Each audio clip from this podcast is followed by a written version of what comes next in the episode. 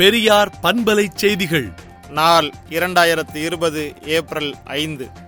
கொரோனாவால் பாதிக்கப்படுவோரில் நாற்பத்தி இரண்டு சதவிகிதம் இருபத்தோரு வயது முதல் நாற்பது வயதுள்ளோர் எனவும் இளைஞர்கள் வாலிபர்கள் சாதிக்க வேண்டியவர்கள் என்பதை மறவாதீர்கள் பொறுப்போடு நடந்து கொள்ளுங்கள் எனவும் தனிமை தூய்மை கட்டுப்பாடு கடைபிடியுங்கள் என திராவிடர் கழக தலைவர் ஆசிரியர் கி. வீரமணி அறிக்கை வெளியிட்டுள்ளார்.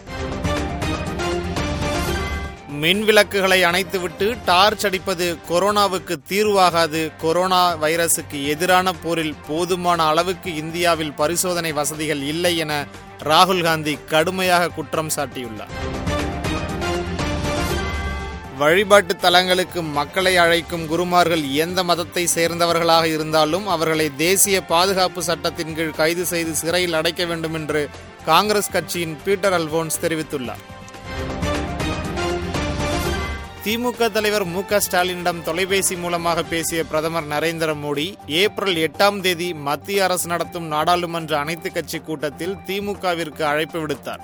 அந்த கூட்டத்தில் திமுக பங்கேற்கும் எனவும் மேலும் இக்கட்டான இந்த பேரிடர் காலத்தில் மத்திய அரசுக்கு ஆக்கப்பூர்வமான ஆலோசனைகளை திமுக வழங்கும் எனவும் திமுக தலைவர் உறுதியளித்துள்ளார். இந்தியாவில் நாடு தழுவிய அளவில் பிறப்பிக்கப்பட்டுள்ள ஊரடங்கு உத்தரவு ஜூன் மாத இறுதி அல்லது செப்டம்பர் மாதம் இரண்டாம் வாரத்தில்தான் நீக்கப்பட வாய்ப்புள்ளது என அமெரிக்க ஆய்வு நிறுவனமான பாஸ்டன் நிறுவனம் கருத்து தெரிவித்துள்ளது. முன்னதாக ஏப்ரல் பதினான்காம் தேதிக்கு பிறகு ஊரடங்கை நீட்டிக்கும் எந்த திட்டமும் தற்போதைக்கு இல்லை என அமைச்சரவை செயலர் ராஜீவ் கௌபா தெரிவித்துள்ளது குறிப்பிடத்தக்கது. தமிழகத்தில் கொரோனா பாதிப்பால் உயிரிழந்தவர்கள் எண்ணிக்கை ஐந்தாக உயர்ந்துள்ளது.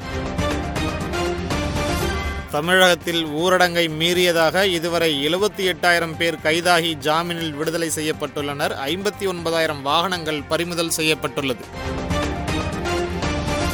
சென்னையில் விதிமுறைகளை பின்பற்றாமல் செயல்பட்ட அறுபது கறிக்கடைகளுக்கு சீல் வைக்கப்பட்டது. அடுத்த மூன்று மாதங்களுக்கு இந்த கடைகள் செயல்பட அனுமதி இல்லை என்பது குறிப்பிடத்தக்கது. உலகம் முழுவதும் கொரோனாவால் பாதிக்கப்பட்டோரின் எண்ணிக்கை பன்னிரண்டு லட்சத்தை தாண்டியுள்ளது. மரணம் அடைந்தவர்களின் எண்ணிக்கை அறுபத்தி ஐந்தாயிரமாக உயர்ந்துள்ளது.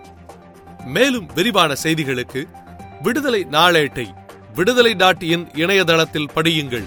பெரியார் பண்பலை செய்திகளை நாள்தோறும் உங்கள் செல்பேசியிலேயே கேட்பதற்கு எட்டு ஒன்று இரண்டு நான்கு ஒன்று ஐந்து இரண்டு இரண்டு இரண்டு இரண்டு என்ற எண்ணுக்கு பெரியார் எஃப்எம் நியூஸ் என்று வாட்ஸ்அப் மூலம் செய்தி அனுப்புங்கள்.